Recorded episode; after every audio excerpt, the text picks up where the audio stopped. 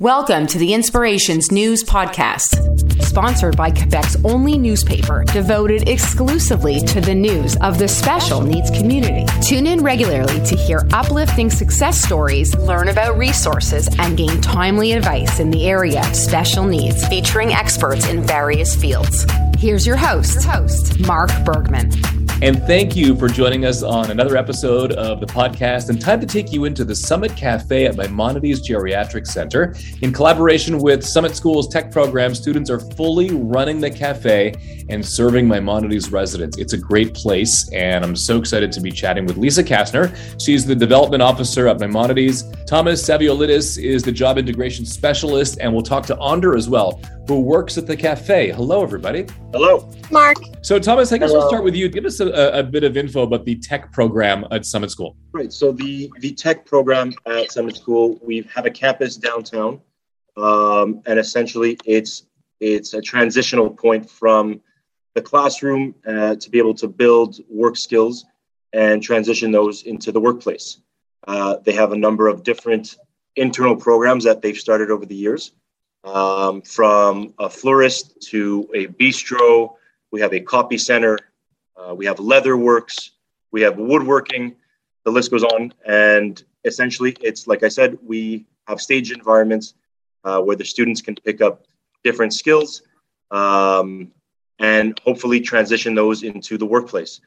Um, and that's something very similar to what we've done now here at Maimonides. How did the Summit Cafe idea at Maimonides start? So I believe uh, a connection was made between Summit School and Maimonides.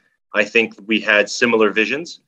Um, Maimonides was looking for uh, a different take on a cafe uh, and a coffee shop that they have. They have a location here at their their Maimonides building, and it's right up our alley. Like like I said earlier, it's we have these different programs, and it it kind of just fit. It was the perfect storm for us both. Um, and now we run. It's been, I think we're on week eight, so it's about two months now that we've been open. Um, COVID did kind of slow us down a bit, but we've now hit the ground running. Um, and we are open Monday to Friday. Uh, we serve coffee, baked goods. We have a number of different sandwiches and salads, uh, soups, um, and we we try to be uh, a part of the community here. Lisa, Summit approached you and uh, and you thought what? Well, we thought, you know, they have a, a great tech program where they give their students an opportunity to gain the skills, like Thomas said, to then further go into the workforce and to be uh, an asset to the community at large. And they had a great program. We had an opportunity that we wanted to provide our residents with uh, a cafe, a coffee shop in our building to make them feel at home because it is their home at Maimonides. And the two together was a win-win for for both uh, Summit School as well as Donald Berman Maimonides. And tell me a bit about the about the cafe from your perspective, uh, Lisa. Well, um, like Thomas said, it's open Monday to Friday. Our residents as well as our staff can come down for breakfast, for snack on their break, or lunch, or an afternoon snack. They get to um, feel like they interact with the outside world. They're, the students are the order takers, the food makers, the cashiers, and by interacting with all of the job coaches as well as the students, they get to feel like they're in a coffee shop. They're not in a hospital. So Onder works at the cafe. Hello, guys. Hi, Onder. How's it going? I'm good. How are you? I'm great. I'd love for you to tell me about specifically what you do at the cafe. So, what I do at the cafe is like not just one thing. I do many other things along with my uh, fellow uh, stagiaires. So, pretty much, it's like everything you would expect to do in a kitchen environment dishwashing, prepping, displaying the food, making the food, taking orders, um, punching in the order in the cash machine. Basically, everything you would expect in that kind of environment. And how has the experience been for you so far? So far, I'm really, really liking it. I'm getting used to it. I'm getting familiar with the people, customers, their names, what their typical orders are, that kind of thing. So, yeah, I'm really, really liking it so far. Um, is there one thing that, uh, or probably many things, but tell me about something that you've learned, you know, being on the job in the cafe that you couldn't possibly learn at school? Um, good question, but um, in honesty, because at school I also do some kitchen work, as Thomas mentioned before. We have a bistro, so everything I would have learned there can easily transfer over here. So there's nothing that I like didn't already know per se. But I guess what I will say is that maybe I've learned how there's different ways to doing one action. It doesn't always have to be one way. There's multiple ways you can do one thing, that kind of stuff, multiple different ways of prepping something. And yeah. You said you do many jobs at the cafe. If you had to narrow down one, what's your favorite? My favorite, um, I think it's like working behind the line, making the actual food, taking in the orders, and yeah, because nothing's better than actually getting it hands on. For sure. And um, what's, you know, tell me about some of the residents there and, and your relationship with some of the residents. Um, so um, I'm, I'm familiar with some of the residents naturally. Two months into this, you, you'll start to get to know some people. Um, a lot of them are very, very nice people, very kind. You know, sometimes you kind of have to work along with them because they may not hear you clearly right away. You may have to repeat a lot of things, or they will have to repeat a lot of things. So patience is definitely required, but I think in the end, it's worth it. They love us being here. We're always getting good feedback. And yeah, it's really rewarding. Lisa, the relationship between the students and the residents yeah. must be just amazing, right? It's it's incredible, you know, to see the interactions with these students and our you know we have 750 staff. We have around 400 residents families volunteers companions who are in the building. You know they're all interacting intergenerationally young and old different backgrounds different lives everything and they all get to work together. It's like a real world experience. They go into the cafe the residents some even still have their own credit cards. For them to be able to take out their credit card put it on that cash to have their their bill rung up it's it's an incredible opportunity that we've all brought to these residents who who you know only lack you know they're only craving more interaction with the outside world especially after going through covid and all the isolation that we all had to face to be able to open up after the, all the restrictions, the students, the life that brings into the building is incredible. Is there one particular example or, or story or anecdote that comes to mind in with when you're talking about resident student interaction? You know, loneliness for our residents is one of the biggest problems. Yeah. So for them to come down, uh, you know, one resident has a family member visit her, a different family member comes every day. For them at 1.30 or 2 o'clock to go downstairs for her to order her danish to have her cup of coffee. You know is just it, it's just a, a real re- it's it's a real restaurant. She's going out into the real world. Even though it's in our own lobby she's going with her family member every day. A different family member brings her. They have their afternoon coffee and danish. And it's it's a break to their loneliness a break to it gives an activity it's an activity for the residents. It's incredible. As you're talking, I mean, it, it's just as useful for the students as it is for the residents. It's everybody, everybody wins in this situation.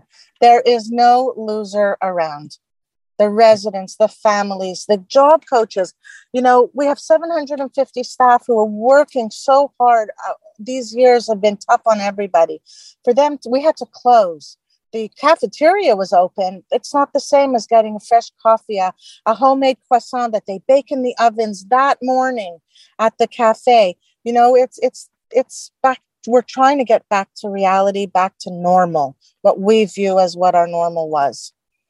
Thomas, talk to me about how much you know this teaches students about the real world and and and how to handle the real world once they leave school like Andre was saying earlier, there's a lot of skills that they brought from the tech campus that they've already learned there and, and can apply them here. I think the one intangible that um, we get to see here a lot more is the customer service, dealing with uh, whether it's the the residents or whether it's employees or whether it's um, like we said, family members that come to visit. Um, you're always getting to see different faces, maybe not an experience they would have on an internal stage at home at tech with us. Um, so being able to deal with clients on a day to day, like we said, we get to know people. um, "Good morning, sir. Good morning," and we, we call them by name, and it puts a smile on their face. And I think I think that's one of the valuable lessons that uh, our students get to learn here and and, and experience with uh, with anybody that walks through our door. If if I can just say that, you know, 80% of our residents have dementia. For a resident to come into the cafe and maybe not be able to voice what they want or not remember who somebody is, but to get that smiling face back at them all the time, a smile is a comfort for them. A smile tells them, hey, I'm okay here. I'm looked after. And the students have smiles on their faces the job coaches. Like like they said before you know sometimes they carry the coffee out for the resident to put it on the table in the area where they could eat it. If they don't remember if they want a sugar in it but the student knows oh yeah don't you want sugar today like that makes everything personable thomas and there, there is no teaching interpersonal skills in a classroom right it just can't be done um you can you can try to mimic real world situations as much as you want, but there's nothing like the real thing. So I think Hands we get on. we get firsthand experience here, and it's it's um, it's unlike anything we've done before. And so, how does this fast track them to their next step? Well, so um, whether they'd like to search employment before leaving Summit School or afterwards, um, they can go to their future employers and say that, listen, I've I have this experience. They show we we prepare CVs with them. I've done X amount of hours practicing this skill. I've had X amount of hours working this type of job, working with this type of clientele. Um, that's kind of undeniable to uh, to an employer. Ander, I'm going to turn things over to you. Um, you know, eventually, when uh, when when you're done summit school, do you what are your aspirations for uh, for a next job? Oh dear, um, a lot of people ask this question, and I always feel bad for not being able to give an answer because, That's to be okay. honest, to be honest, uh, I still don't know yet. I'm still like trying out different things, seeing what I like and I don't like. Not everybody I find has to exactly know what they want to do yet. Like for all I know, I can find it later on into the future. So right now, I'm just kind of I'm trying everything I can, just moving by with the experience that I have, and yeah, that's the beauty of school, right? To, to, to try and learn as, as many things as you can and experience as much as you can. For sure. I think that's the beauty of what Summit's trying to accomplish here is that they have all these different avenues that they can explore, all these different types of jobs to see not only um, what the students are good at, but what they enjoy. Um, at the end of the day, we all have this. We want to love what we do. And so we give the ch- the, the, children and, and our students the, those types of experiences and to be able to try different things. And and how lucky are we at maimonides staff and residents to be a part of this growth of the students and everything that summit is trying to accomplish for their for their student body? Amazing. We're so lucky amazing guys before i wrap up Ander if i'm going to come by the cafe what's your recommendation the one thing that i should order or two I think you should really, really try our bagel and lox. So it's just like um, smoked salmon in, in a bagel. And you, you can have all kinds of coffee, like regular filter coffee. You can have yourself a latte, a cappuccino, or you can even get some cold drinks in the fridge. There's a wide array of options for everything. Somebody must have told you that bagels and lox is my favorite. very coincidental, sir. I can promise you. We're very proud of of everything that everybody is doing, and we, you know, for Maimonides, I can say thanks for giving us the opportunity to share uh, summit to for the summit school and Maimonides to share in this opportunity. I also want to thank you guys for uh, giving us the chance to uh, have this kind of project and and giving our students this kind of opportunity and also to you, Mark, um, yeah. for spreading for spreading the good word.